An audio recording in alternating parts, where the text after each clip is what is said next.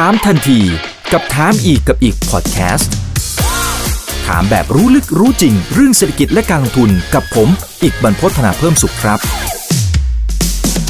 สวัสดีเพื่อนๆนักลงทุนทุกคนนะครับ นี่คือ right now by อีกบรรพททุกเรื่องที่นักลงทุนต้องรู้นะครับและสำหรับวันนี้เรื่องที่เราต้องรู้ก็เกี่ยวข้องกับเรื่องของตราเงินเฟ้อของประเทศไทยนะครับที่ในช่วงเช้าที่ผ่านมาก็จะเพิ่งมีการประกาศตัวเลขของเดือนล่าสุดนะครับจริงๆก็ดูจะซอฟลงมาเล็กน้อยเมื่อเทียบกับเดือนก่อนหน้านะครับแต่ว่า ความเห็นของผู้เชี่ยวชาญจะเป็นอย่างไรนะครับ เดี๋ยววันนี้จะมาสอบถามกันนะครับ วันนี้ได้รับเกียรติจากดร กิริดาภาวิจิตรครับผู้อำนวยการวิจัยนโยบายเศรษฐกิจระหว่างประเทศ และการพัฒนา และผู้อำนวยการโครงการวิเคราะห์เศรษฐกิจเชิงลึกสถาบันวิจัยเพื่อการพัฒนาประเทศไทย TDI ครับสวัสดีครับดรกุ๊กครับผมสวัสดีค่ะคุณอีกค่ะครับอ่าคนไหนที่เข้ามาแล้วก็ฝากกดไลค์กดแชร์ทุกช่องทางด้วยนะครับ Facebook YouTube Twitter แล้วก็ทาง Clubhouse นะนะครับอ่าแต่ก่อนที่จะไปเรื่องของอัตราเงินเฟ้อนะครับผมขอสอบถามเรื่องของความตึงเครียด นะฮะระหว่างจีนไต้หวันแล้วก็สหรัฐอเมริกา อย่างตอนช่วงบ่ายๆเนี่ยทางฝั่งของจีนเขาก็จะเพิ่งมีการประกาศตัว sanction คุณเพโลซี่ไป แล้วก็สมาชิกในครอบครัวนะครับ รวมไปถึงก็มีการยุติการเจรจาพูดคุยกับสหรัฐอเมริกา 8 มาตรการด้วยกันโอเคมันก็จะเกี่ยวข้องกับเรื่องของมาตรการทางการทหารอะไรต่างๆ climate change ก็จะเป็นแนวนั้นนะครับ แต่ว่าทีนี้มันมีสำนักข่าวบลูมเบิร์กเขาก็มีการวิเคราะห์เหมือนกันนะครับดร.กุ๊กก็บอกว่าถ้ามันเกิดสถานการณ์ที่เลวร้ายนะครับ แล้วปรากฏว่า บริเวณช่องแคบของไต้หวันเนี่ยมันมีปัญหาไม่สามารถขนส่งอะไรต่างๆ ได้นะครับ มันจะมีผลกระทบตามมามาก ทั้งในมุมของชิปเซมิคอนดักเตอร์นะครับแล้วก็เรื่องของการขนส่งพวกตู้คอนเทนเนอร์อะไรต่างๆด้วย เขาบอกว่ามันจะหนักกว่าสถานการณ์ช่วงโควิดอีกนะฮะเขากังวลมากไปไหมครับดรกุ๊ก กำลังคิดว่าตอนนี้เนี่ยค่ะทุกคนก็ค่อนข้างจะกังวลกับสถานการณ์และความตึงเครียดในในไต้หวันนะคะ ซึ่งถ้าถามจริง ๆ แล้วเนี่ยว่าสถานการณ์เนี่ยมันจะเลวร้ายกว่าช่วงโควิดหรือเปล่าเนี่ยก็คงต้องเรียนว่าคงไม่ถึงขนาดนั้นนะคะเพราะช่วงโควิดนี่ต้องเรียนจริง ๆ ว่าแม้ว่าจะ ขนส่งผ่านนะคะผ่านช่องแคบได้ทุกช่องแคบเลยนะแต่ก็ไม่มีใครกล้าใช่ไหมคะเพราะฉะนั้นตอนนั้นเนี่ยกิจกรรมทางเศรษฐกิจทุกอย่างเนี่ยมันหยุดชะงักนะคะแต่ว่าในขณะที่ในในตอนนี้เนี่ยนะคะถ้าไม่สามารถที่จะผ่านช่องแคบนั้นนะคะก็มั่นใจว่านะคะก็ต้องหาทางอื่นนะคะที่จะที่จะไปกันให้ได้ เพราะฉะนั้นเนี่ยก็เลยคงไม่หนักถึงขนาดตอนโควิด แต่ว่าสิ่งที่จะกระทบนะคะที่มองเห็นเนี่ยก็คือเรื่องของเซมิคอนดักเตอร์นะคะเพราะว่าจีนเนี่ยเป็นผู้กุมนะเป็นผู้กุม rare earth นะคะแร่ธาตุที่หายากหลาย ๆ ตัวเนี่ยที่ใช้ผลิตเซมิคอนดักเตอร์แล้วอย่างที่จีนประกาศว่าจะไม่ส่งออกทรายใช่ไหมคะไปให้ไต้หวันเนี่ย ทรายสำคัญไงก็ทรายเนี่ยมีตัวซิลิคอนที่ใช้ผลิตเซมิคอนดักเตอร์ถ้าไม่มีตัวนี้เนี่ยไต้หวันแม้จะมีเทคโนโลยีที่ดียังไงนะคะ แต่ไม่มีวัตถุดิบในการผลิตก็ไม่สามารถจะผลิตได้ เพราะฉะนั้นเนี่ยในระยะต่อไปเนี่ยให้จับตาดูเรื่องการขาดแคลนของเซมิคอนดักเตอร์นะคะแล้วอาจจะเป็นในเรื่องของราคาเซมิคอนดักเตอร์ที่จะเพิ่มมากขึ้นด้วย เพราะว่าการผลิตเนี่ยมันจะโดนโดน disrupt ด้วยสถานการณ์เช่นนี้ค่ะ ครับอ่าเพราะฉะนั้นเดี๋ยวรอติดตามนะครับ แต่อย่างน้อยพอหันไปดูทางฝั่งของตลาดทุนหลาย ๆ ประเทศก็ยังบวกขึ้นมาได้นะแสดงว่านักลงทุนเองก็อาจจะไม่ได้ยังไม่ได้กังวลนะครับสำหรับประเด็นดังกล่าวนะ แต่ก็ต้องติดตามสถานการณ์ใกล้ชิดเพราะว่าโอ้บางทีมันความตึงเครียด ถ้าสมมุติว่าเราไม่ได้เห็นสถานการณ์สงครามยูเครนกับรัสเซียเนี่ยผมก็คิดว่ามันก็คงจะตัดช้อยส์นี้ไปได้เลย เรื่องความตึงเครียดคงไม่ต้องกังวลมาก แต่หลายคนบอกว่ามันไม่น่าจะเกิดเรื่องของสงครามสงครามแต่สุดท้ายางฝั่งของรัสเซียยูเครนก็เกิดขึ้นจนได้ นั่นแปลว่าจริงๆ เราก็ไม่สามารถที่จะตัดช้อยส์นี้ได้นะ อาจจะต้องเก็บไว้เป็นในมุมของความเสี่ยงด้วยเช่นเดียวกันนะครับ โอเคนะฮะเดี๋ยวทีนี้กลับมาดูทางฝั่งของอัตราเงินเฟ้อในบ้านเรา ตัวเลข CPI ที่มีการประกาศออกมานะครับตั้งแต่ในช่วงเช้านะครับทุกกุ๊กปรากฏว่านะครับตัวเลขเดือนกรกฎาคมนะครับอยู่ที่ 7.61%อ่าก็เพิ่มขึ้นจากช่วงเดียวกันของปีที่แล้วนะครับและเงินเฟ้อเฉลี่ย 7 เดือนของปีนี้นะครับก็เพิ่มขึ้น 5.89%นะครับ แต่ถ้าเทียบกับเดือนมิถุนายนนะฮะตัวเลขนี้ปรากฏว่าโอ้โหลดลงนะฮะลดลงเล็กน้อยครับ 0.16%ตรงนี้เรามันเร็วเกินไปไหมครับดรกุ๊กที่จะบอกว่าเรากำลังถึงจุดพีคหรือผ่านจุดพีคเป็นที่เรียบร้อยแล้วฮะจริงๆก็ต้องเรียนว่าเดือน มิถุนายนเนี่ยนะคะเป็นเดือนที่น่าจะเป็นตัวพีคนะคะของตัวเงินเฟ้อของเรา เพราะว่าราคาน้ำมันเนี่ยถ้าดูจากการประมาณการนะคะแล้วดูไส้ในจริง ๆ แล้วเนี่ยว่าทำไมเดือนเดือนกรกฎาเนี่ยเมื่อเทียบกับกรกฎาปีที่แล้วเนี่ยนะคะ การเพิ่มขึ้นของราคาหรือที่เรียกว่าเงินเฟ้อเนี่ยนะคะมันถึงเป็นเป็นเจ็ดจุดหกซึ่งน้อยกว่าของเดือนที่แล้ว ซึ่งก็คือถ้าพูดง่ายๆคือ 7.7 นะคะ เหตุผลหลักเลยนะคะก็คือมาจากเรื่องราคาพลังงานที่มันอ่อนตัวลงนะมันก็เลยทำให้การเพิ่มขึ้นของของราคาเฉลี่ยเนี่ยของในประเทศเราเนี่ยมันก็เลยขึ้นนะคะขึ้นน้อยลงถ้าเราจริงๆเนี่ยถ้าเราดูเป็นเดือนเทียบกับเดือนนะคะคือเอาเดือนนี้เนี่ยนะคะเดือนกรกฎาที่เพิ่งเพิ่งออกมาเนี่ยเทียบกับเดือนมิถุนานเนี่ยนะคะอย่างในตารางที่คุณอีกโชว์อยู่เนี่ยมันก็ลดลงใช่ไหมคะลดลง 0.16%นะคะเพราะฉะนั้นจะเห็นได้ว่าการที่ราคาเนี่ยมันอ่อนตัวลงเนี่ยส่วนใหญ่แล้วเนี่ยมันมาจากเรื่องของราคาน้ำมัน ถ้าเราไปดูการ forecast นะคะประมาณการราคาน้ำมันในช่วงครึ่งหลังของปีนี้ตั้งแต่เดือนนี้เป็นต้นไปเนี่ยก็ดูเหมือนกับว่าทิศทางมันจะเป็นในขาลงนะคะแต่ว่ามันก็ยังอยู่ที่ 90 กว่าเหรียญต่อแบเรลนะคะมันคงไม่ลงไป6 70เหรียญต่อแบเรลเหมือนช่วงก่อนก่อนสงครามนะคะแต่ยังไงก็ตามเนี่ยมันก็มีในทิศทางที่จะอ่อนตัวลงในช่วงครึ่งหลังของปีนี้ เพราะฉะนั้นเนี่ยถ้าเราดูตัวนี้แล้วเราก็พอนะคะพอที่จะจะประมาณการได้ว่าเงินเฟ้อนะคะหรือว่าระดับราคาในประเทศของของไทยเราเนี่ยก็น่าจะนะคะน่าจะชะลอนะคะน่าน่าจะชะลอลงนะคะในช่วงครึ่งหลังของปีนี้เช่นเดียวกันแต่คงไม่มากกันนะคะ วันนี้ก็อย่างที่ที่เห็นนะคะจาก จากเดือนมิถุนา7.7%ใช่ไหมคะ พอมาเดือนที่แล้วก็เหลือ 7.6%นะคะ เพราะฉะนั้นอาจจะค่อยๆนะคะค่อยๆชะลอลงนะคะในในการประมาณการของทั้งปีนะคะเราก็ยังมองว่า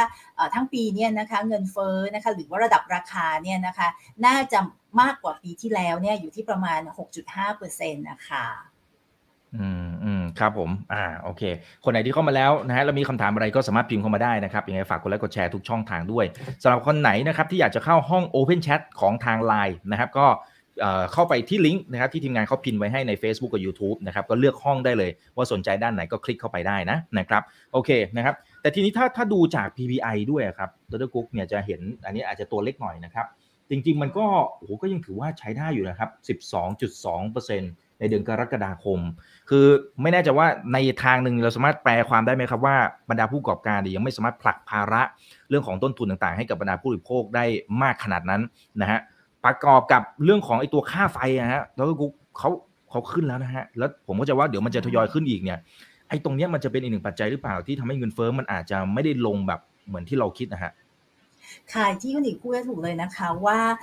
ณขณะนี้เนี่ยถ้าเราดูใช่ไหมคะ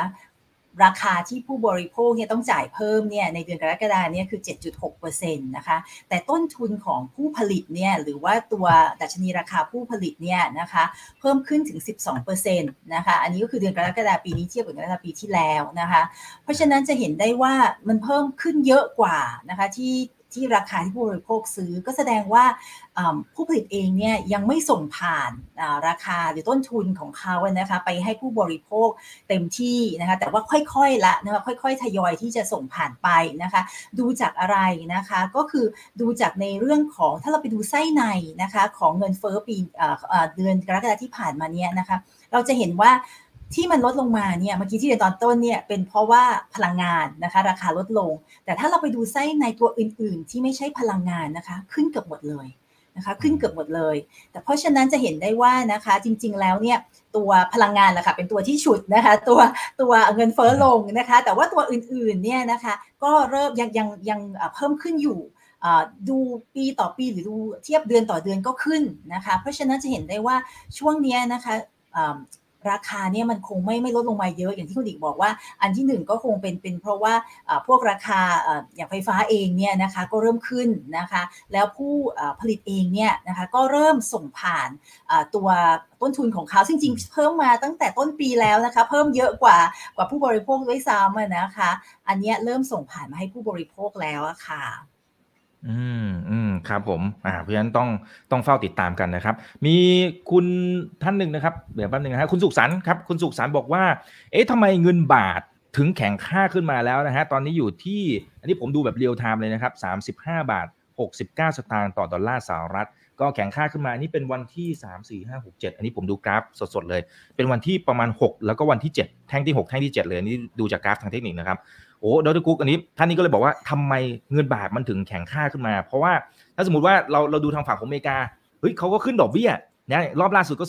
0.75%บ้านเรายังไม่ได้ขึ้นเลยนะครับ อันนี้มันมัน price in ในมุมไหนไปบ้างแล้วครับทำไม บ้านเราถึงแข่งค่าอ่าตอบคาถามคุณสุขสันต์ครับ ขอบคุณมากนะครับสำหรับคำค่ะถามขอบคุณค่ะคุณสุขสันต์คำถามนี่เป็นคำถามที่ดีและน่าสนใจนะคะ เพราะว่าคนส่วนใหญ่จะคิดว่าอัตราดอกเบี้ยของเราเนี่ยซึ่งต่ำกว่าของสหรัฐตอนนี้นะคะก็น่าจะทำให้เงินไหลออกจากประเทศเยอะ แล้วก็ทำให้ค่าเงินบาทอ่อนลงอ่อนลงใช่ไหมคะแต่จริง ๆ อันนั้นนะมันเป็นแค่ปัจจัยเดียวนะคะที่ทำให้ค่าเงินบาทอ่อน เพราะว่าจริง ๆ แล้วเนี่ยเงินไหลเข้าไหลออกจากประเทศเนี่ยมันมีมาจากหลายแหล่งใช่ไหมคะคงไม่ใช่เพราะว่าอ่อคนถอนเงินออกไปนะคะจากตลาดหุ้นจากพันธบัตรเพื่อจะเอาไปลงทุนในสหรัฐแทนเนี่ยนะ อันนั้นก็เป็นเป็นแค่ช่องทางหนึ่งนะคะ แต่ช่องทางหลักอันหนึงเนี่ยที่มีเงินไหลเข้าไหลออกประเทศเราเยอะเนี่ยก็คือเรื่องการค้ากับเรื่องอการท่องเที่ยวนะคะ ถ้าเราถ้าเราดูเนี่ย สัดส่วนของตัวหลังเนี่ยจะใหญ่กว่าตัวแรกนะคะก็คือตัวที่คนเอาเงินออกไปจากตลาดหุ้นหรือตลาดพันธบัตรนะคะส่วนใหญ่เลยเงินไหลเข้าออกจากประเทศเราเนี่ยมันมาจากเรื่องของอของการค้านะคะจะเห็นได้ว่าในช่วงเดือนที่ผ่านๆมาเนี่ยเราอะขาดดุลการค้าค่อนข้างเยอะเงินบาทก็เลยอ่อนนะคะอย่างเดือนที่เดือนที่มีข้อมูลล่าสุดนะคะคือเดือนมิถุนาเนี่ยเราขาดดุลการค้าคือเรานำเข้าอะค่ะมากกว่าส่งออกเนี่ยนะคะทำให้เราขาดดุลการค้าไปถึง 1,500ล้านนะคะเหรียญสหรัฐนะคะสหรัฐนะคะเพราะฉะนั้นเนี่ย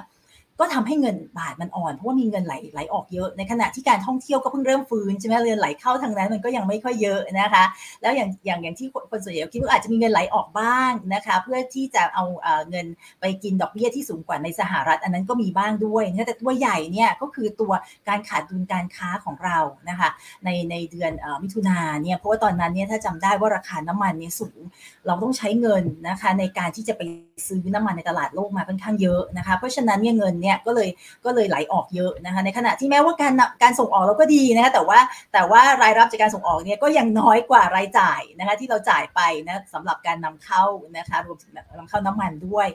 ทีนี้เนี่ยนะคะพอมาถึงเดือนนี้นะคะจะเห็นได้ว่าอย่างที่เมื่อกี้คุยนะคะว่า ราคาน้ำมันตลาดโลกมันก็เริ่มอ่อนตัวลงใช่ไหมคะจากที่ร้อยกว่าเหรียญตอนนี้มันก็เหลือ 90กว่าเหรียญใช่ไหมคะเพราะฉะนั้นเราก็เห็นได้ว่าเงินที่เราต้องใช้ในการที่จะไปซื้อน้ำมันนะคะที่มันต้องไหลออกจากประเทศเราพวกซื้อน้ำมันเนี่ยมันก็น่าจะนะคะน่าจะทยอยนะคะทยอยอ่อนอน้อยลงนะคะเพราะฉะนั้นตรงนี้เนี่ยก็เป็นตัวหนึ่งนะคะที่เวลาราคาน้ำมันมีทิศทางที่ลดลงนะคะค่าเงินบาทของเราเนี่ยก็น่าจะมีทิศทางที่แข็งขึ้นนะคะเพราะว่าเงินที่เราต้องเอาออกไปนะเพื่อจะซื้อน้ำมันเนี่ยมันก็จะจะน้อยลงนะคะ โอเคครับอขอบคุณมากนะครับทีนี้ทีนี้ถ้าสมมติว่าอยากให้ดรคุกอ่านเกมทางฝั่งของกรงงในช่วงสัปดาห์หน้านะครับพอเห็นอัตราเงินเฟ้อมันลดลงมาเล็กน้อยแบบนี้เนี่ยเขาอาจจะเปลี่ยนใจหรือหรือเราตัดช้อยใช่ไหมครับว่าที่ก่อนอันนี้อาจจะมีบางคนอาจจะมองว่าเฮ้ยเราขึ้นช้าเกินไปหรือเปล่า หรือรอบนี้เราควรจะฟอนต์โหลดเลย 0.5%นะครับอันเนี้ยตัดช้อยส์นี้ไปได้เลยไหมครับนะฮะหรือหรือยังไม่แน่เหมือนกันมันอาจจะอยู่บนโต๊ะอยู่เหมือนกัน จริงๆเนี่ยนะคะเดาใจก่อนหนอยากนะคะ แต่ว่าถ้าฟังทั้งที่ท่านผู้ว่าแบงค์ชาติเพิ่งพูดมานะคะเมื่อไม่กี่วันที่ที่ผ่านมาเนี่ยก็ได้ก็ได้เซนส์นะคะว่าท่านเนี่ยเป็นห่วงเรื่องการฟื้นตัวนะคะของเศรษฐกิจนะคะมากกว่าเงินที่จะไหลออกจากประเทศนะคะ เพราะฉะนั้นเนี่ย ถ้าถามว่าในในอาทิตย์หน้าเนี่ยกนงเนี่ยน่าจะขึ้นดอกเบี้ยไหมนะคะก็คิดว่าคงจะขึ้นนะคะคงจะขึ้นแต่อาจจะขึ้นสัก 0.25%นะคะในในรอบแรกนี้เนื่องจากอย่างที่บอกอีกว่าตอนนี้เนี่ยเรื่องของเงินเฟ้อเนี่ยมันก็ดูเหมือนกับว่ามันจะค่อนข้างจะทรงๆแล้วนะคะมันมันไม่ได้มันไม่ได้กำลังไต่ตัวขึ้นไปนะมันค่อนข้างจะทรงๆแล้วอาจจะมีทิศทางที่จะลดลงมาด้วยนะคะแล้วอีกอย่างหนึ่งที่อย่างที่ท่านผู้ว่าแบงค์ชาติเรียนว่าเรื่องของความห่างนะคะของดอกเบี้ยเนี่ยก็ไม่ได้เป็นเป็นตัวที่จะทำให้เงินไหลออกมากมายทำให้ค่าเงินบาทอ่อนอ่อนมากนักอะไรเงี้ยนะคะ เพราะฉะนั้นเนี่ยนะคะก็เลยมองว่าน่าจะขึ้นนะคะน่าจะขึ้นอยู่ เพราะว่ายังไงเราก็คงจะไม่อยากจะให้ความห่างระหว่างดอกเบี้ยของไทยสหรัฐมันกว้างมากนะคะเพราะยังมันก็ยังมีโอกาสที่เงินจะไหลออกนะคะเรื่องที่ 1 เรื่องที่2นี้ที่ทำไมถึงขึ้นขึ้นดอกเบี้ยก็คือว่า เพราะว่าอยากจะโชว์ว่านะคะเราเอาจริงกับเรื่องเงินเฟ้อนะคะถ้าเงินเฟ้อเนี่ยยังอยู่ที่ระดับ7%กว่าแบบนี้นะคะ ทางกนอเองก็นะคะไม่ไม่กลัวที่จะขึ้นนะคะขึ้นดอกเบี้ยไปเพื่อที่จะไปทำให้การจับจ่ายใช้สอยประชาชนเนี่ยมันอาจจะต้องมันอาจจะทำให้แผ่วลงนะคะเพื่อที่จะไปกดเงินเฟ้อให้ลงมานะคะแต่ว่ายังไงก็ตามเนี่ยเราก็มองว่าพอเงินเฟ้อเป็นเป็นลักษณะที่ค่อนข้างจะทรงตัวแบบนี้นะคะก็น่าจะขึ้นสักสลึงหนึ่งนะคะคงไม่ถึงกับต้องฟันโหลดเป็นจุดศูนย์จุดห้าค่ะ ครับอ่าแล้วแล้วหลังจากนี้จังหวะของการขึ้นเนี่ยมันจะมันจะเป็นรูปแบบไหนเราพอที่จะ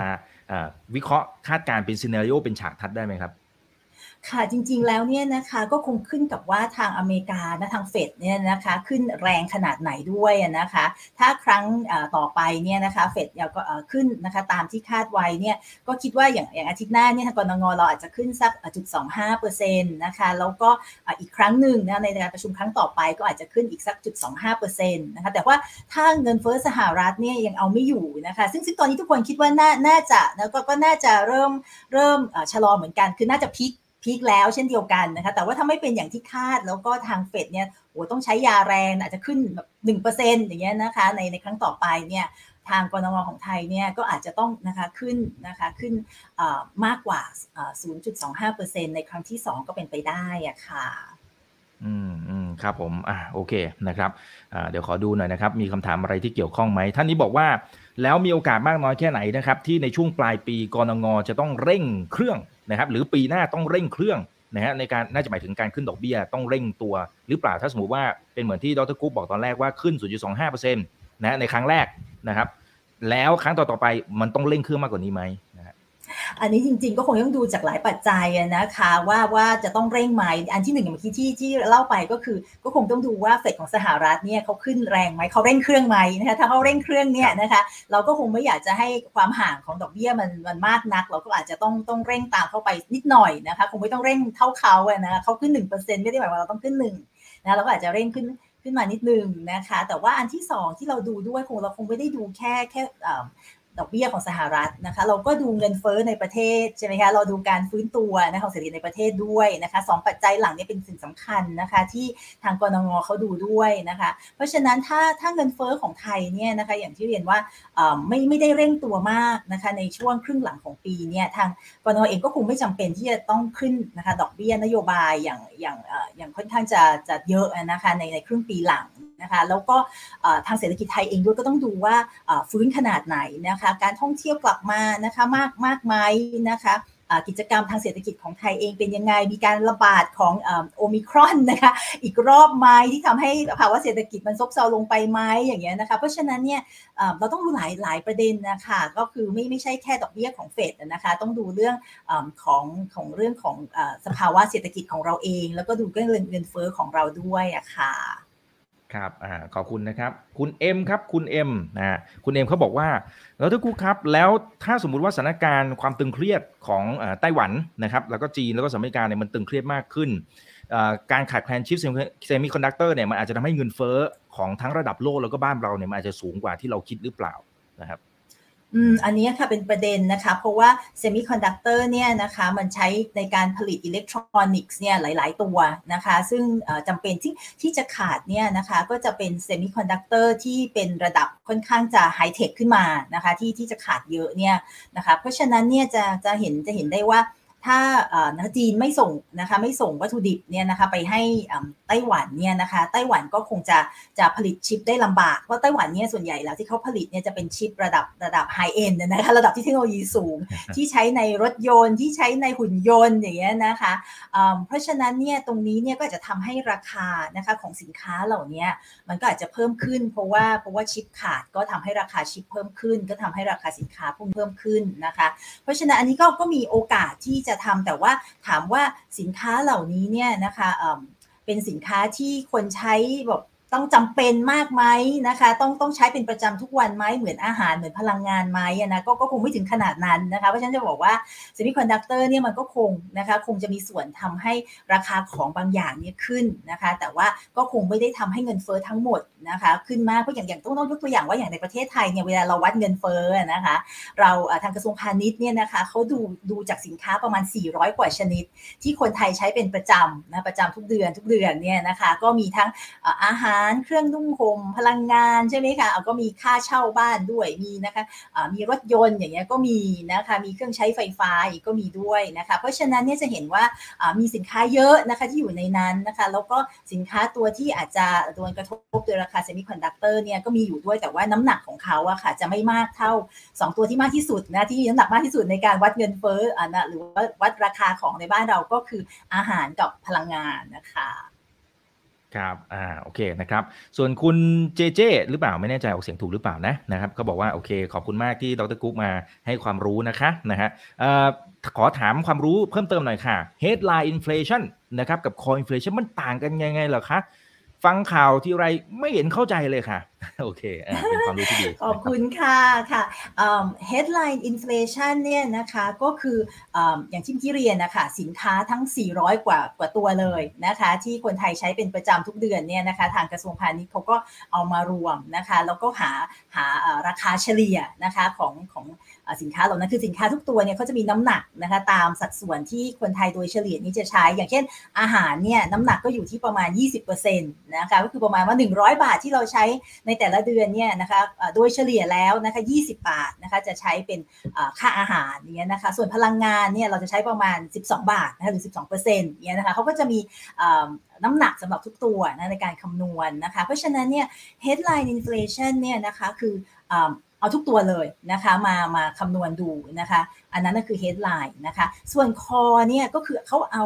อาหารสดนะคะกับพลังงานนะคะออกนะคะออกไปนะคะ เพื่อที่จะดูว่าถ้าถ้าเราไม่มี 2 ตัวนี้แล้วเนี่ยเพราะสตัวนี้เป็นตัวที่ขึ้นเยอะด้วยใช่ไหมคะโดยโดยปกตินะคะเอา2ตัวนี้ออกไปแล้วเนี่ยนะคะสินค้าอื่นๆเนี่ยนะคะราคามันมันเป็นยังไงมันขึ้นไหม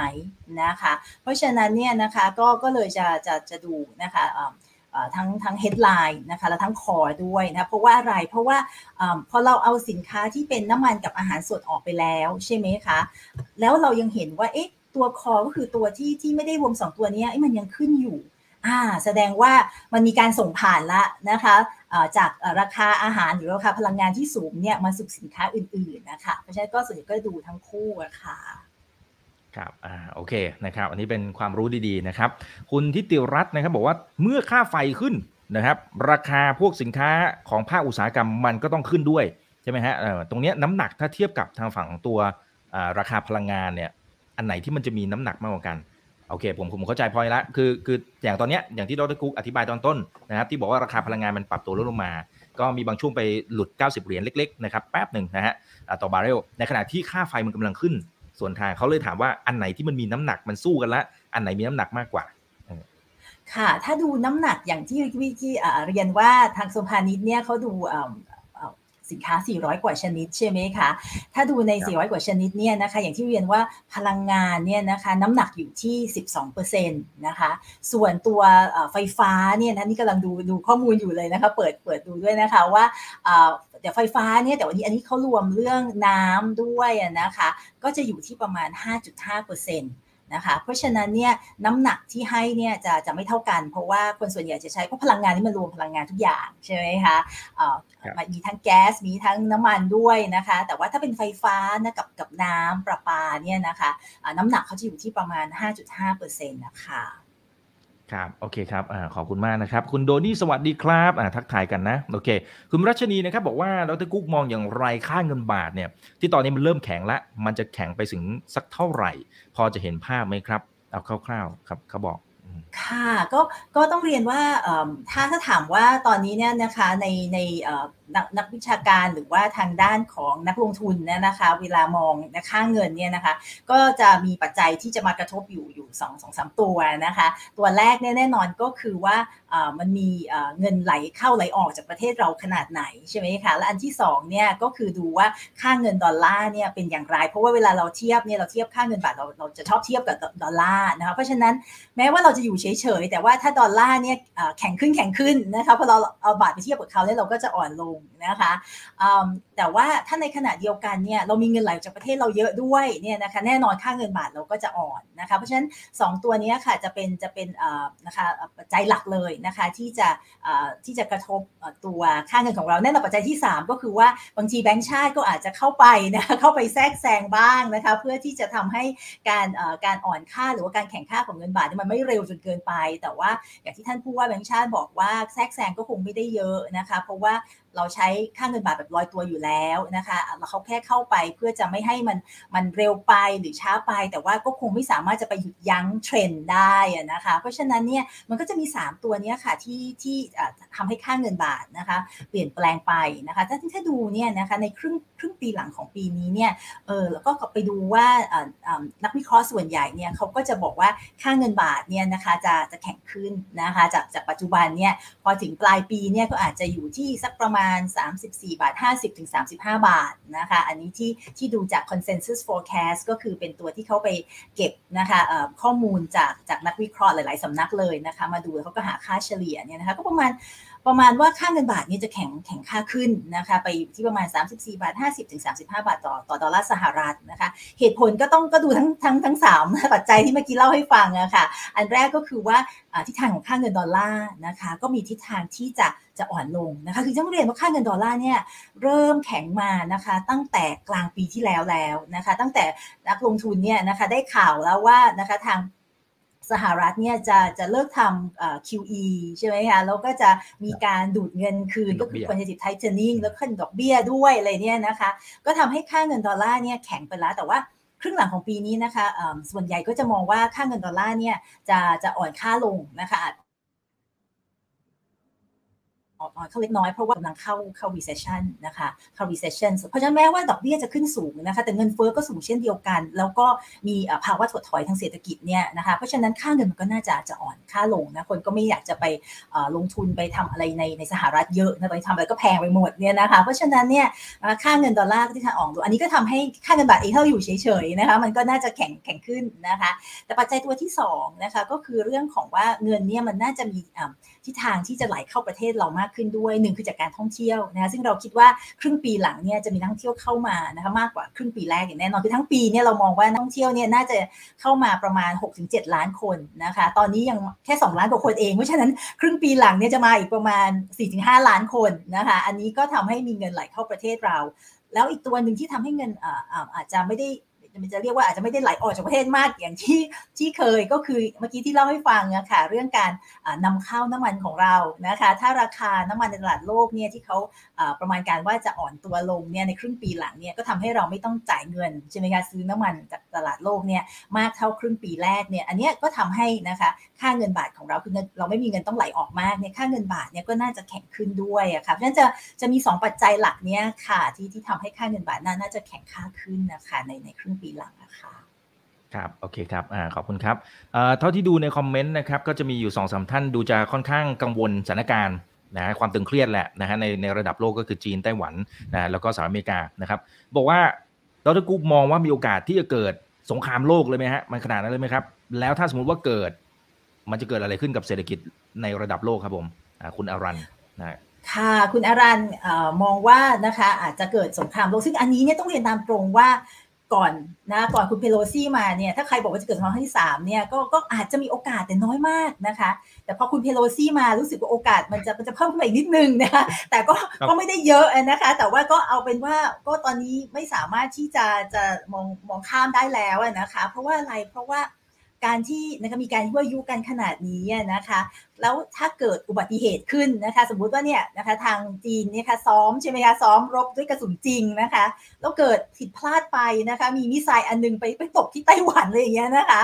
แล้วเกิดความเสียหายเนี่ยนะคะก็อาจจะนะคะอาจจะเกิดความเข้าใจผิดแล้วก็มีเกิดสงครามขึ้นได้นะคะเพราะฉะนั้นเนี่ยโอกาสมันมันมีแต่ว่ามันก็คงอาจจะไม่ไม่ยังยังไม่ได้เยอะ แต่ก็เยอะกว่าก่อนที่คุณเพโลซี่จะไปไต้หวันนะคะเพราะฉะนั้นถ้าแต่ถ้าเกิดสงครามที่สามจริงๆเนี่ยก็คงก็ต้องต้องเรียนว่าาอันนี้ก็คงจะเป็นเรื่องที่น่าเศร้าสำหรับเศรษฐกิจโลกนะคะเพราะว่าทุกอย่างก็คงจะต้องชะงักชะงักงานไปนะคะก็อาจจะกลับไปอันนี้อาจจะแย่กว่าโควิดจริงๆนะคะเพราะว่าถ้าเกิดสงครามสงครามโลกขึ้นมาเนี่ยนะคะหลาย ๆ กิจกรรมใช่ไหมคะการค้าการขายอะไรนี่มันก็ต้องชะงักงานนะคะเพราะฉะนั้นเนี่ยอันนี้ก็จะส่งผลกระทบโดยเฉพาะกับกับประเทศไทย ซึ่งเป็นเราต้องพึ่งการนำเข้าส่งออกค่อนข้างมากค่ะ อืมครับผมโอเค หวังว่าจะไม่ถึงจุดนั้นนะครับ โอเคนะฮะอ่าทักทาย 1,500 ท่านนะครับ ยังไงฝากกดไลค์กดแชร์กันด้วย YouTube อย่าลืม Subscribe นะ คนไหนที่อยากเข้าห้อง Open Chat นะฮะก็คลิกเข้าไปตามลิงก์นะครับที่ทีมงานแปะไว้ให้ละเลือกห้องเลยครับ ท่านสนใจเรื่องไหนนะ โอเคนะครับ ขอดูคำถามหน่อยนะครับ ตอนนี้ทยอยกันส่งเข้ามาแล้วนะครับอ่าท่านนี้บอกว่าเอ๊ะแล้วถ้าสมมุตินะครับประเมินนะครับตัวเลขการส่งออกนะฮะอย่างตอนนี้เองเนี่ยเราจะเห็นว่าเรามีการส่งออกพวกผลไม้ไปยังทางฝั่งจีนค่อนข้างเยอะนะครับ ผมก็จะว่าคำถาม อันนี้อาจจะเขียนตกไปแต่เดาว่าน่าจะเป็นเช่น ก็ในเมื่อเขาตึงเครียดกันน่ะนะฮะกับทางฝั่งหมายถึงว่าจีนมีการประกาศแบนสินค้านำเข้านะฮะจำนวน 2,000 กว่ารายการนะครับที่มีการประกาศในช่วงวันก่อนหน้าเนี่ยจากไต้หวันนะครับเขามองว่าตรงเนี้ยเป็นโอกาสของผู้ประกอบการชาวไทยหรือเปล่า มองงี้ได้ไหมฮะอืมหรือเร็วเกินไปที่จะประเมินครับ จริง ๆ แล้วต้องเรียนว่านะคะตั้งแต่นะคะสงครามการค้าระหว่างจีนกับสหรัฐเกิดขึ้นมาเนี่ยนะคะ สินค้าบางตัวเนี่ยไทยก็ได้โอกาสไปแล้วนะคะ ต้องเรียนตามตรงนะคะที่ที่เคยเข้าไปดูตัวเลขนะคะ ตอนที่สหรัฐเนี่ยนะคะมีสมัยท่านประธานที่ดีทรัมป์ใช่ไหมคะ ท่านประกาศสงครามการค้ากับจีนคือท่านขึ้นภาษีนำเข้าสินค้าจีนหลาย ๆ ตัวเนี่ยนะคะ ทางสหรัฐเองนะคะก็หันมานำเข้านะคะจากไทยนะคะแทนอย่างเช่นนะคะอย่างเช่นพวกเฟอร์นิเจอร์อย่างเงี้ยนะคะก็ได้อันนี้ส่งไปนะคะหรือว่าจะเป็นพวกผลไม้แห้งบางชนิดอย่างเงี้ยนะคะก็ได้อันนี้ส่งไปนะคะ เราเคยมีการลองคำนวณดูนะคะว่าสินค้าไทยนะคะที่สามารถที่จะส่งออกไปสหรัฐได้มากขึ้น เพราะว่าไปทดแทนสินค้าของจีนเนี่ยมีสักเท่าไหร่อาจจะอาจจะไม่ได้เยอะมากนะคะอาจจะเป็นแค่ประมาณ 3-4%นะคะของการส่งออกของไทยไปสหรัฐนะคะ แต่ก็ก็ถือว่าสินค้าเหล่านั้นนะก็ได้อันนี้ส่งนะคะตรงนี้ไปนะรวมถึงจิวเวลรี่อะไรด้วยนะคะ อันนี้ก็ได้อันนี้ส่งไปนะคะ ส่วนของทางประเทศจีนเองเนี่ยนะคะเราก็มีการส่งนะเพราะจีนเองเขาก็ตอบโต้อเมริกาตอนนั้นใช่ไหมคะโดยที่ไม่ไม่นำเข้าสินค้านะคะหลายอย่างจากอเมริกาแล้วเขาก็มาหานะคะประเทศอื่นๆ เพื่อที่จะซื้อของเหล่านั้นนะคะแทนไทยก็เป็นหนึ่งในประเทศที่เขาเขามาซื้ออของไปด้วยนะคะเพราะฉะนั้นเนี่ยเราก็ได้อันนี้ส่ง ตรงนี้เช่นเดียวกันนะคะเพราะฉะนั้นอย่างในในครั้งนี้เนี่ยก็คงไม่แตกต่างนะคะถ้ามีสินค้าบางตัวที่เขาเคยซื้อจากไต้หวันนะคะแล้วเราก็ผลิตได้ในราคาที่อาจจะใกล้เคียงนะคะหรือว่าไม่ไม่ได้แพงกว่ามากเนี่ยก็มีโอกาสที่จะนะคะได้รับอันนี้ส่งตรงนั้นคือจีนอาจจะมาซื้อจากเราแทนนะคะอืมครับอ่าโอเค ขอบคุณนะครับ มีคุณสุรศักดิ์บอกว่า โอ้ถ้าถึงจุดนั้น หมายถึงถ้าจุดสงครามโลกเนี่ยจะน่าสงสารมากๆนะครับ ใช่ครับ นะพวกเราพวกเราก็ต้องลุ้นด้วยนะครับ ว่าอย่าให้มันถึงจุดนั้นเลยนะครับ โอเค ขอดูหน่อยท่านนี้แหมเขาเขาแซวเข้ามานะครับ บอกว่าถ้าจีนเครื่องไต้หวันเข้าใจเลยคำว่าเรือหายนะเรือหายอะเล่นข่าวว่าเป็นอย่างไร โอเคเซมิคอนดักเตอร์หายเซมิคอนดักเตอร์หายครับผมโอเคเอ่อนี่ครับเขาบอกว่าเอ๊ะราคาน้ำมันนะครับ ตอนนี้มันอาจจะลดลงมานะครับ แต่ว่ามันเป็นเพียงแค่ช่วงชั่วครั้งชั่วคราวหรือไม่นะครับ เพราะตอนนี้ดูเหมือนว่าโอเค เศรษฐกิจหลาย ๆประเทศ อย่างเช่นทางฝั่งอเมริกา มันถึงแม้ว่าจะชะลอแต่มันก็ยังดีอยู่นะครับ สุดท้ายแล้วเงินเฟ้อมันก็อาจจะยังสูงหรือเปล่าที่ยังไม่นับเรื่องของการค้าการขายที่มันอาจจะไม่ได้ดีเหมือนเดิม น่าจะหมายถึงว่าไอ้ตัว deglobalization นะฮะที่ก่อนหน้านี้เราจะจับไม้จับมือกัน แต่ตอนนี้มันหึ่มหึมกันนะฮะตรงนั้นตรงนี้หึ่มกันทีทีนึงอะไรอย่างเงี้ยนะฮะมันเลยอาจจะทำให้เกิด deglobalization เขาเลยบอกเฮ้ย ตรงนี้หรือเปล่าดรกุ๊กที่อาจจะทำให้เงินเฟ้อเนี่ยมันไม่มีวันเหมือนเดิมละจริงๆแล้วก็ต้องบอกว่านะคะราคาเนี่ยนะคะมันคงอยู่ในระดับที่สูงนะคะแต่เงินเฟ้อนี่มันคือการเปลี่ยนแปลงของราคาถูกไหมคะเพราะฉะนั้นเนี่ยนะคะถึงแม้ว่านะคะอย่างปีหน้าเนี่ยถ้าราคาน้ำมันเนี่ยอยู่ที่ที่ 90 อย่างเงี้ยนะคะ ถ้าเราคิดเป็นเงินเฟ้อเนี่ยเงินเฟ้อลงนะ เพราะว่าปีนี้ใช่ไหมคะปีนี้เนี่ยเฉลี่ยทั้งปีเนี่ยราคาน้ำมันอาจจะอยู่ที่ 90 กว่าเหรียญต่อแบเรลแต่ถ้าปีหน้าเนี่ยราคาน้ำมันเป็น 90 เนี่ย ถ้าคิดเป็นเงินเฟ้อเนี่ยมันลง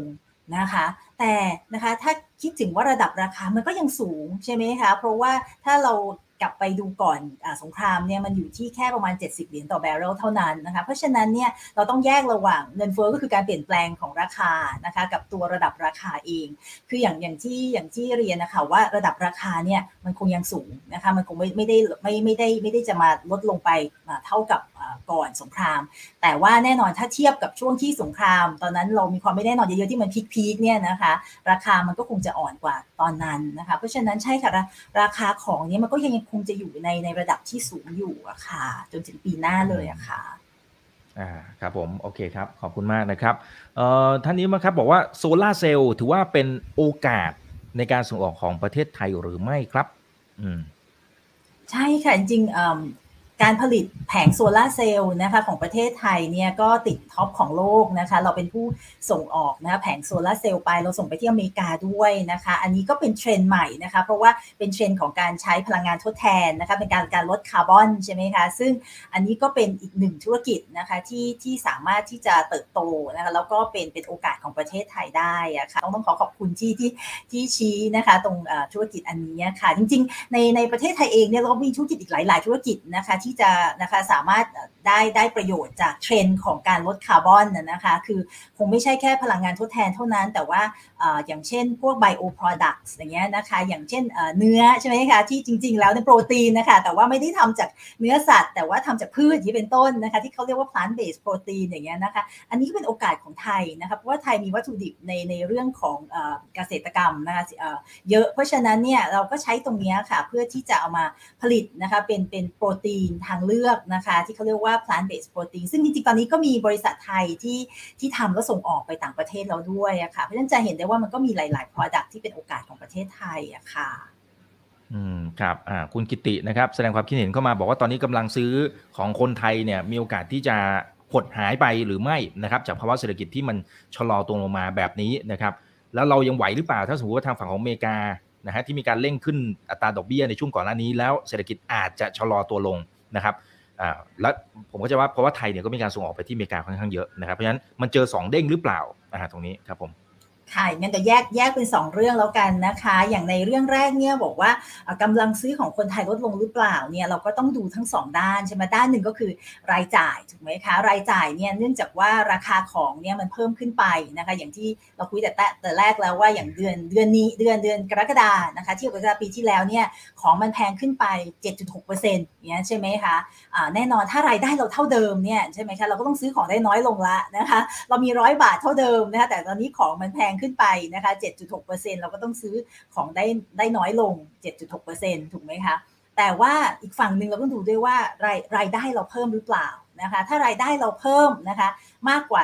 7.6%นะคะของของราคาของที่ขึ้นไปนะคะ อันนี้เราก็อาจจะยังมีกำลังซื้ออยู่ถูกไหมคะ เพราะฉะนั้นที่เราต้องดูทั้งทั้งสองฝากนั้นฉันขอขอวิเคราะห์ด้านที่ 2 แล้วกันนะ เพราะด้านแรกเรารู้แล้วว่ายังไงของมันก็แพงขึ้นนะคะ ส่วนใหญ่ที่แพงขึ้นเนี่ยมันก็มาจากเรื่องของต้นทุนที่มาจากต่างประเทศที่เราควบคุมไม่ได้ใช่ไหมคะน้ำมัน ปุ๋ยอะไรอย่างเงี้ยนะคะ เหล็กอะไรพวกนี้นะคะ อันนั้นเราเราเราพอทราบแล้ว แต่ในในส่วนอีกด้านหนึ่งคือว่ารายได้ของประชาชนล่ะนะคะ มันดีขึ้นกว่าปีที่แล้วหรือเปล่านะคะ ในเมื่อตอนนี้ของมันแพงขึ้นจากปีที่แล้วเรารู้แล้วแหละ ในเรื่องของรายได้เนี่ยก็ต้องเรียนว่า ถ้าถ้าดูนะคะเทียบปีที่แล้วเนี่ยก็ดูเหมือนจะดีขึ้นนะคะ เพราะว่าอะไรเพราะอย่าลืมว่าปีที่แล้วเนี่ยเรามีล็อกดาวน์ประมาณ 5 เดือนถูกไหมคะเพราะฉะนั้นเนี่ยคนถึงแม้ว่าจะมีนะคะจะมีความสามารถที่จะทำมาหากินแต่ก็ออกไปทำมาหากินไม่ได้นะคะ หรือว่าเปิดธุรกิจไม่ได้อย่างเงี้ยนะคะ อันนั้นถูกกระทบค่อนข้างมากเลยพอมาถึงปีนี้นะคะเราดูนะคะทาง TDI เรามีการวิเคราะห์เรื่องชั่วโมงการทำงานนะคะ แล้วก็จำนวนคนที่เข้ามาในแรงงานนะคะในใน 5 เดือนแรกของปีนี้นะคะ ก็พบว่าเพิ่มขึ้นจากปีที่แล้วนะคะ เราก็พอที่จะพอที่จะสรุปได้ว่ารายได้อะค่ะในเมื่อชั่วโมงการทำงานเพิ่มขึ้นนะคะต่อคนเนี่ยนะคะแล้วมีจำนวนคนที่ที่ทำงานมากขึ้นด้วยเนี่ยนะคะรายได้ของของเราเนี่ยก็น่าจะเพิ่มขึ้นนะคะจากจากปีที่แล้วนะในในหลาย ๆ หลาย ๆ อาชีพนะคะ แน่นอนถ้าถ้าเราเราเป็น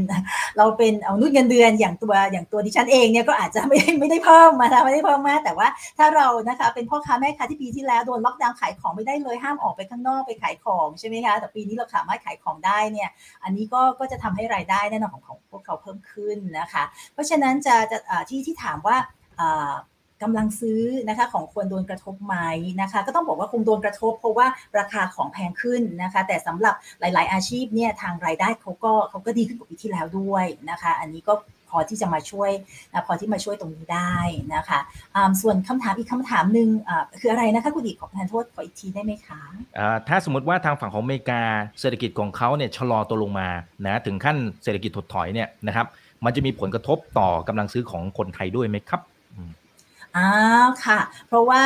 เมื่อกี้ใช่แล้วค่ะอย่างที่คุณอีกบอกว่าอเมริกาเนี่ยเขาก็เป็นเป็นตลาดส่งออกใหญ่ของไทยนะคะต้องเรียนว่าตลาดส่งออกของไทยเราเราพูดว่าใหญ่เนี่ยนะคะก็คือประมาณสัก 12-13%นะคะของการส่งออกทั้งหมดนะคะคือการส่งออกของไทยตอนนี้เราค่อนข้างจะกระจายตัวนะคะตลาดใหญ่ที่สุดของเราเนี่ยอเมริกาเนี่ยก็จะอยู่ที่ประมาณนะคะบางปีก็ 12แล้วบางปีก็ 15%นะคะอันนี้ใหญ่นะคะเขาจะแข่งกับจีนนะคะบางปีจีนก็เป็นที่ 1 บางปีอเมริกาเป็นที่2เนี่ยนะคะเพราะฉะนั้นจะเห็นได้ว่าเขาเป็นตลาดที่เอาไปว่าเอาไปว่าใหญ่ใหญ่ที่สุดของไทยในปัจจุบันนะคะ ถ้าเศรษฐกิจเขาชะลอลงนะคะ มันก็มีมีโอกาสนะคะที่เขาจะซื้อนะคะของจากเราน้อยลง แต่ในขณะเดียวกันนะคะ อย่างที่เมื่อกี้เราคุยว่าถ้าเขานะคะหึ่มๆกับจีน แล้วเขาไม่อยากจะซื้อของจากจีนนะคะมากเท่าเดิมเนี่ยแล้วเขาก็หันมาซื้อจากไทยนะคะในบางบางสินค้าที่เราสามารถจะไปทดแทนจีนได้เนี่ยอันนี้เราก็อาจจะได้อาจจะได้อันอันนี้ส่งนะจากตรงนั้นนะคะ เพราะฉะนั้นเนี่ยมันก็มีทั้งทั้งสองด้าน แต่ก็อยากอยากอยากจะเรียนว่าอเมริกาเป็นตลาดใหญ่ก็จริง แต่ว่าก็ 15%นะคะของการส่งออกไทยนะคะ ซึ่งมันยังมีประเทศอื่นๆนะคะที่ที่ยังเป็นตลาดของไทยที่เราสามารถที่จะพึ่งพาได้แต่ต้องเรียนนะว่าอันที่กำลังมาแรงนะคุณอีกก็คือซาอุดิอาระเบียนะคะเพราะว่าเราเนี่ยไม่ได้ค้าขายเขามานานพอเราเริ่มเปิดปุ๊บเนี่ยนะคะ เราก็เห็นว่ามีการค้าขายนะอย่างก้าวกระโดดเลย แต่แน่นอนมาจากฐานที่เล็กมากนะคะ แต่ว่าก็มีเหมือนกับมีอนาคตที่ค่อนข้างจะสดใสค่ะกับกับซาอุดิอาระเบียค่ะครับ อ่า ก็น่าจะเป็นโอกาสนะฮะของคนไทยด้วยนะครับ แล้วก็จะชดเชยได้นะนะครับ โอเค เอ่อ แล้วถ้า อ่า ท่านนี้นะครับ บอกว่า โอ้ โอเค คุณขวัญตาบอกว่าดูทุกวันค่ะ ให้ความรู้ดี โอเค ขอบคุณมากนะครับ นะฮะ โอเค ขอดูหน่อยนะครับ นี่ ท่านนี้นะครับเขาบอกว่า แล้วภาคการท่องเที่ยวนะครับ ที่ ตอนนี้ทางฝั่งของธนาคารประเทศไทยเขามีการปรับเป้าต่างๆ ปรับเพิ่มขึ้นนะครับแต่ในความเป็นจริงนะครับเขาบอกเขาไม่แน่ใจคือโอเค ตอนนี้เราไปเที่ยวเนี่ยเราจะเห็นนะครับว่าคนไปเที่ยวเยอะก็จริงนะครับแต่ว่าเขาไม่แน่ใจว่าถ้าเศรษฐกิจโลกมันชะลอตัวลงมาความตึงเครียดนะอย่างที่เราว่าไปจีนไต้หวันเลยถ้ามันยังมีอยู่นะครับการเดินทางมันอาจจะไม่ได้สะดวกเหมือนเดิมหรือเปล่า ตัวนี้อาจจะเป็นปัจจัยที่ทำให้ไม่ถึงเป้าหมายหรือไม่นะครับ ค่ะ อันนี้ก็มีมีส่วนนะคะ ที่อันนี้พูดถึงการท่องเที่ยวของชาวต่างชาติที่จะเข้ามาในประเทศไทยใช่ไหมคะจริง ๆ แล้วเนี่ยทางทททเนี่ยเขาตั้งเป้าว่า 10 ล้านคนนะคะแต่ว่าทางแบงก์ชาติเนี่ยมองอยู่ว่าสักประมาณ 7 ล้านคนนะคะทาง TDI ก็มองอยู่ว่าประมาณ 6-7 ล้านนะคะก็อาจจะไม่ถึง 10 ล้านคน เพราะว่าเหตุผลอย่างที่ที่เมื่อกี้เรียนนะคะว่าอพอมีสงครามทั้งในยูเครนใช่ไหมคะคน คนยุโรปเองก็อาจจะไม่สะดวกนะคะที่จะเดินทางออกมา แล้วก็ตอนนี้พอเงินเฟ้อนะคะในในโลกขึ้นสูงมากๆเนี่ยนะคะก็อาจจะนะคะอาจจะไม่ไม่ได้อยากจะมาจับจ่ายใช้สอยนะคะในในในการเดินทางมากนัก พวกนี้ก็จะจะเป็นตัวที่อาจจะทำให้นักท่องเที่ยวนะที่จะออกออกมาเนี่ยก็อาจจะจะไม่ได้ถึงถึงเป้า 10 ล้านคนนะคะแต่ยังไงก็ตามนะคะเราก็มองว่า อย่างในปีนี้เนี่ยนะคะน่าจะน่าจะยังเที่ยวเข้ามาได้สัก6ถึง7ล้านซึ่งก็ถือว่าไม่ไม่ได้เยอะนะคะ เพราะว่าถ้าเราจำได้ก่อนโควิดเนี่ยเรามีนักท่องเที่ยวเข้ามาในประเทศไทย 40 ล้านใช่ไหมคะ40 ล้านนะคะ ปีนี้เราก็คิดว่าอาจจะกลับมาสัก6ถึง7ล้านคนนะคะไม่ยังไม่มีนักท่องเที่ยวจีนนะคะที่ที่ประมาณการไว้เนี่ยนะคะ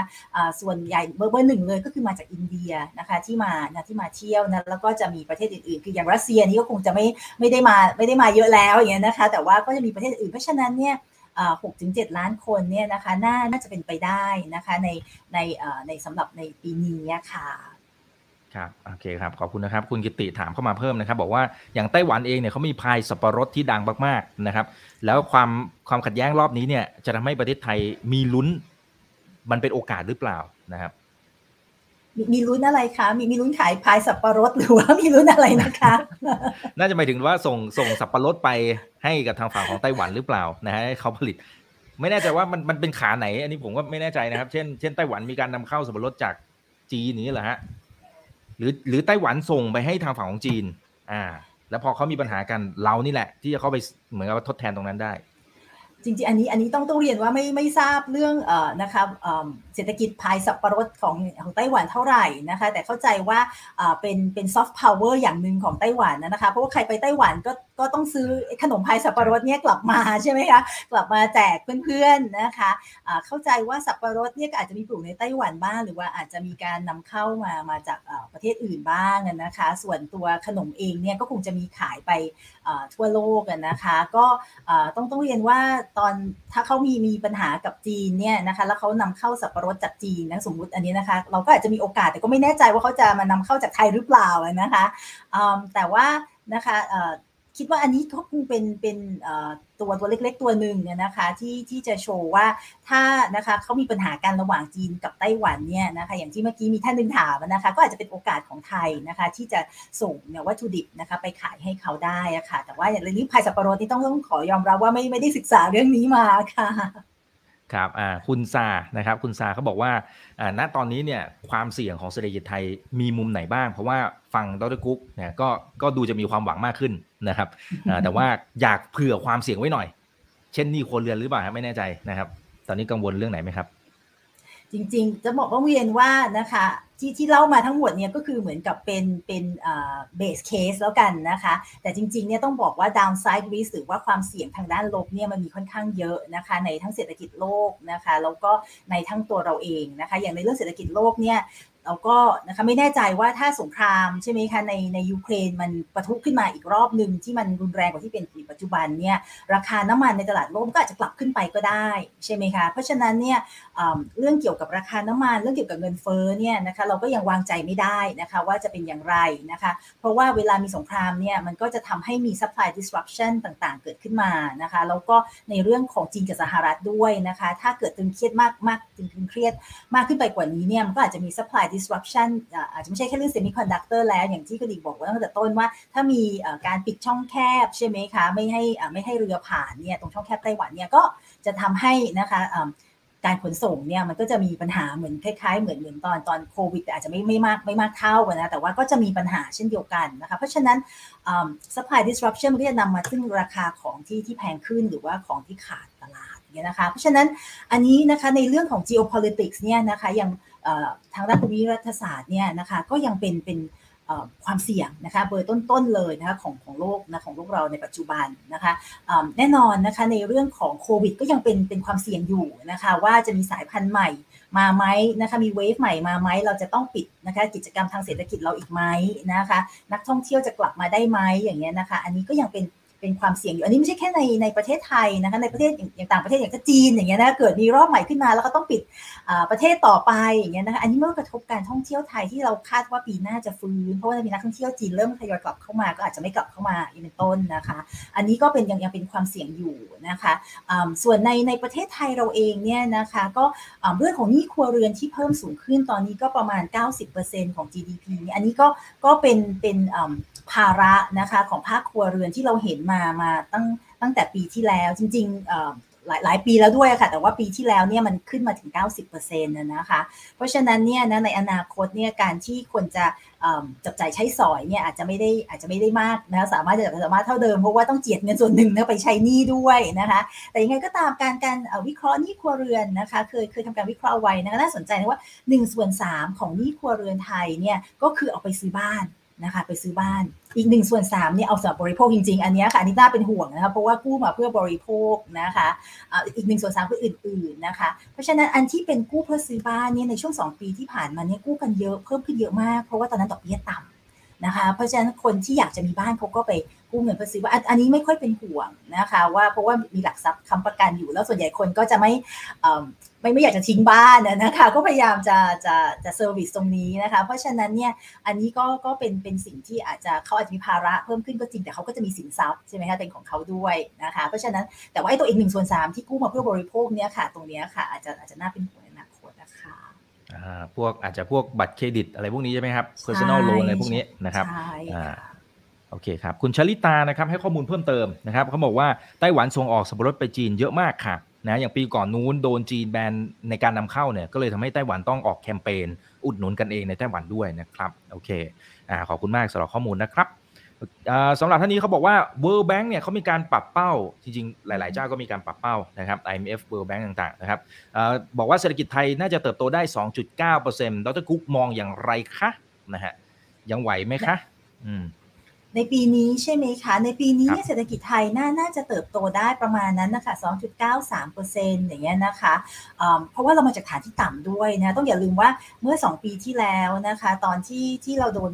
โควิดนะคะใหม่ๆเนี่ยนะคะเศรษฐกิจไทยเนี่ยติดลบไปถึง 6.2%เลยนะคะ จากปีก่อนนะคะก็คือปี 6 63 เนี่ยนะคะเราติดลบไป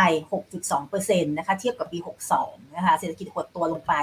ปีที่แล้วนะคะเนื่องจากเรามีล็อกดาวน์หลายเดือนนะคะเศรษฐกิจไทยนะคะโตได้แค่ 1.6 เองหลังจากตกไป 6.2 นะคะ ฟื้นขึ้นมาได้แค่ 1.6 นะคะ เพราะฉะนั้นยังน้อยนะคะพื้นฐานยังต่ำนะพอมาปีนี้เนี่ยอย่างที่เรียนว่าเราไม่มีล็อกดาวน์นะคะ แล้วเพราะฉะนั้นกิจกรรมเศรษฐกิจเนี่ยเปิดได้คนไทยท่องเที่ยวได้นักท่องเที่ยวต่างชาติเริ่มกลับเข้ามาเนี่ยนะคะการที่เราจะโตได้3%เนี่ยก็ถือว่าไม่ไม่ไม่ได้ถือว่าเป็นตัวเลขที่สูงนะไม่ได้ถือตัวเลขที่สูงเลยจริงๆยังคิดว่าน่าจะโตได้ได้มากกว่านี้นะคะ แต่ว่าก็ด้วยข้อจำกัดต่าง ๆ อย่างเช่นอย่างเงี้ยค่ะเงินเฟ้อมีสงครามมีความตึงเครียดพวกนี้นะคะก็ก็เลยทำให้เราอาจจะโตได้แค่แค่ประมาณ3%นะคะในปีนี้นะคะแล้วปีหน้าเนี่ยก็อาจจะโตได้อีกประมาณนะคะ3-4%นะคะเพราะฉะนั้นต้องต้องใช้เวลานะคะอีกปีหนึ่งนะคะกว่าเศรษฐกิจไทยเนี่ยระดับของของมูลค่าเศรษฐกิจเนี่ยจะกลับไปเท่ากับระดับของปี 62 นะคะอืมครับโอเคครับขอบคุณนะครับอืมท่านนี้นะครับบอกว่าเอ่อแล้วถ้าสมมติว่าสินค้าโภคภัณฑ์กลับมาเป็นขาขึ้นอีกทีหนึ่งนะครับ กองทุน น้ำมันเชื้อเพลิงนะครับ จะมีปัญหาประเด็นอะไรไหมรวมถึงฝั่งทางฝั่งของอีแกด้วย ตรงนี้อาจจะเป็นอีกหนึ่งความเสี่ยงที่เราต้องเฝ้าระวังหรือไม่อีแกผมก็จะว่าเขาเขายังแบกติดลบเนี่ยประมาณสักแสนกว่าล้านนะครับนอตกุกใช่กองทุนน้ำมันด้วยกองทุนน้ำมันเราก็ติดลบเยอะมากเลยค่ะ อันนี้ก็คือมันเป็นความเสี่ยงในแง่ที่ว่าถ้าราคาน้ำมันเกิดกลับขึ้นไปเป็นร้อยกว่าเหรียญร้อยสิบร้อยยี่สิบเหรียญต่อแบเรลใช่ไหมคะ กองทุนน้ำมันเราจะจะสามารถตรึงราคาน้ำมันดีเซลให้อยู่ที่ 35 บาทไหมนะคะ อันนี้ก็มองว่าคงจะลำบากนะคะ คือความเสี่ยงก็คือว่า ราคาน้ำมันดีเซลอาจจะต้องเริ่มขยับขึ้นไปอีกนะก็เป็น 36 37 บาทว่าแม้ว่าวันนี้นะคะ เราเติมน้ำมันดีเซลอยู่ที่ 35 บาทเนี่ยนะคะทุกลิตรที่เราเติมนะคะ รัฐบาลจ่ายให้เราเนี่ยนะคะลิตรละ 5-6 บาทนะคะทุกลิตรเลยที่เราเติมนะคะ เพราะฉะนั้นเนี่ยทุกลิตรที่ที่รัฐบาลต้องอุดหนุนเนี่ยมันก็ไปกินกองทุนน้ามันใช่ไหมคะเพราะฉะนั้นกองทุนน้ำมันเนี่ยก็ขาดขาดทุนเรื่อยๆนะคะถ้าราคาน้ำมันในตลาดโลกเนี่ยกลับขึ้นไปนะคะ เราต้องอุดหนุนลิตร ละ8บาท 9 บาทนะคะเหมือนเหมือนแต่ก่อนเนี่ยนะคะก็อาจจะไม่ไหวนะคะก็อาจจะต้องขึ้นราคาน้ำมันดีเซลนะคะเพราะฉะนั้นอันนี้คือความเสี่ยงก็คือว่าถ้าราคาน้ำมันตลาดโลกเพิ่มขึ้นเนี่ยราคาน้ำมันดีเซลในบ้านเรารวมถึงราคาไฟฟ้าด้วยนะคะอาจต้องขยับขึ้นไปอะค่ะถึงเรียนว่าอันนี้ที่เป็นความเสี่ยงนะคะว่าราคาพลังงานในโลกเนี่ยในครึ่งหลังของปีเนี่ยมันจะเป็นเป็นเทรนที่ที่ลงมานะคะอย่างที่อย่างที่คาดการณ์กันไว้ไหมอะค่ะ ครับอขอบคุณนะครับ น่าจะได้อีกประมาณสัก2-3ถึงคำถามนะครับสองท่านนะครับเขากังวลว่าอาจจะถึงขั้นมีการปิดกิจการ โดยเฉพาะขนาด SME หรือไม่นะครับ ว่าถ้าสมมุติว่าเศรษฐกิจมาชะลอลงมา 2 คือเรื่องของการขึ้นดอกเบี้ยนะครับทำให้ต้นทุนเนี่ยมันอาจจะเพิ่มมากขึ้น 3 บางรายเนี่ยตอนนี้เข้าถึงแหล่งเงินทุนยังไม่ได้เลยนะครับดรกุ๊ก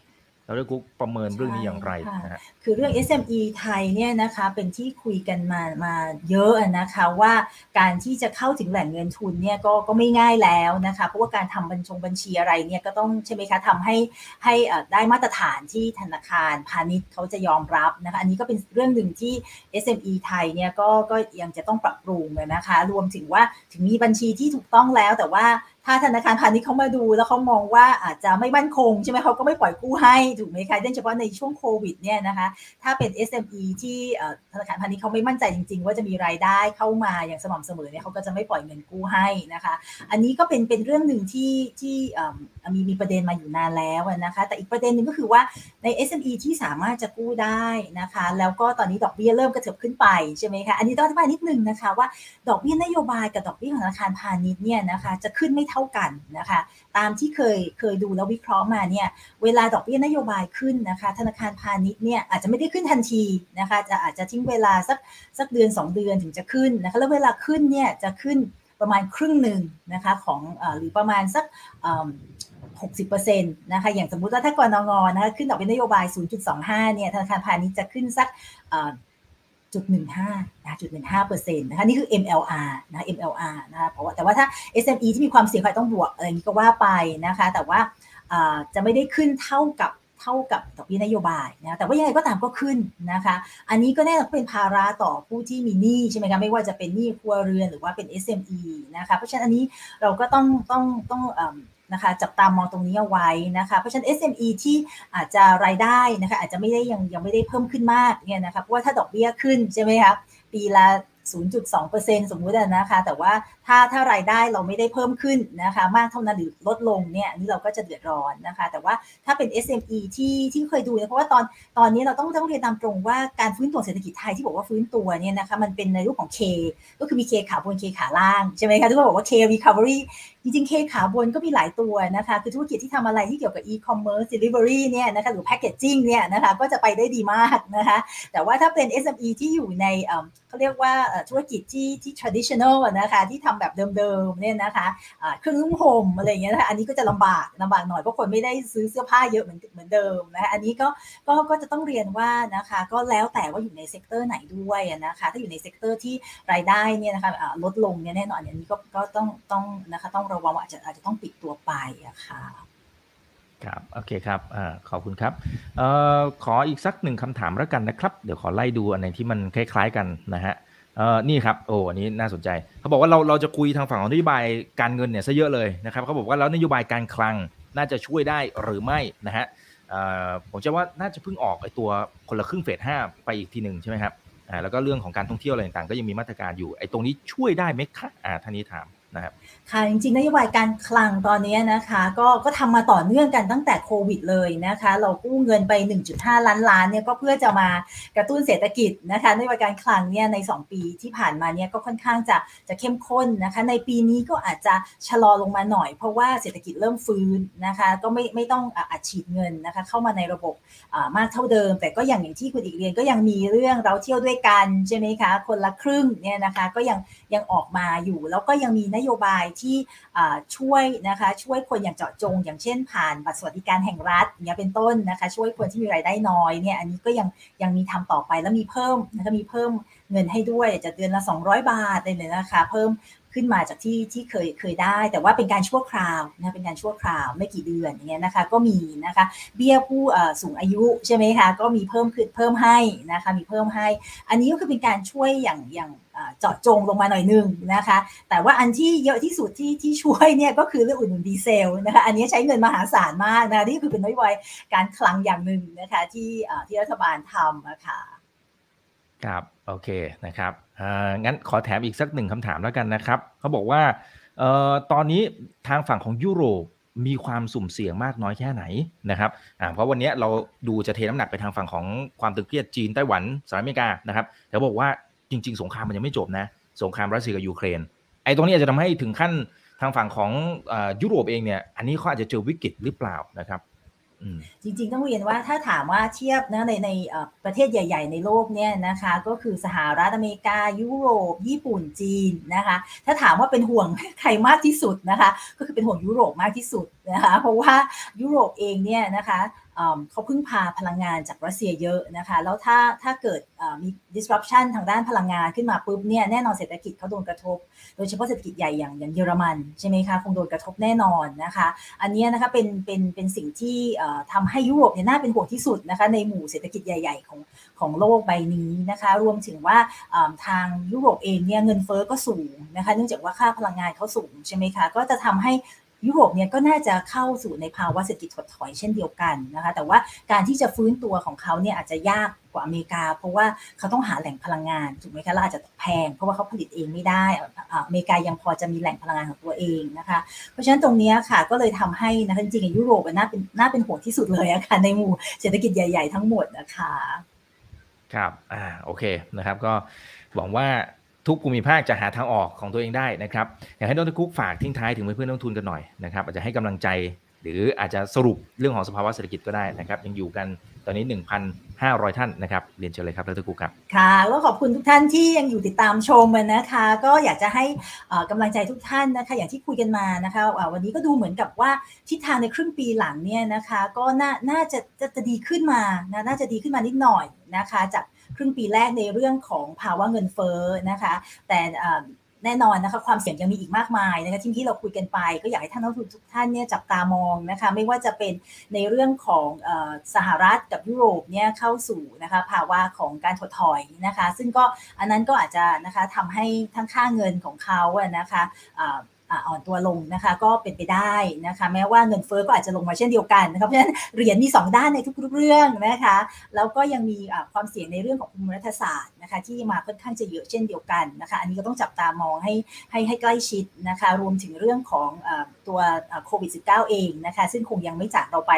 ง่ายๆนะคะพวกนี้ค่ะจะเป็นความเสี่ยงนะคะที่ยังจะมีต่อเศรษฐกิจโลก แล้วมันก็จะเข้ามากระทบเศรษฐกิจไทยเช่นเดียวกัน ก็อยากจะให้ทุกคนนะคะติดตามนะติดตามข่าวสารนะคะติดตามรายการของอุ้มอีกอย่างเงี้ยนะคะเพื่อจะได้ความรู้เราจะได้เตรียมค่ะเราได้เตรียมนะคะ เตรียมตัวนะคะ รับมือค่ะกับสถานการณ์ที่จะเกิดขึ้นค่ะ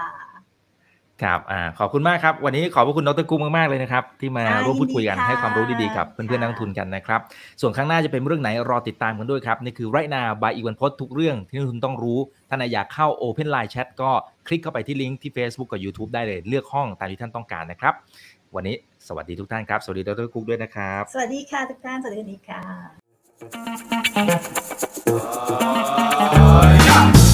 ถ้าชื่นชอบคอนเทนต์แบบนี้อย่าลืมกดติดตามช่องทางอื่นๆด้วยนะครับ ไม่ว่าจะเป็น Facebook, YouTube, Line Official, Instagram และ Twitter จะได้ไม่พลาดการวิเคราะห์และมุมมองเศรษฐกิจ และการลงทุนดีๆ แบบนี้ครับ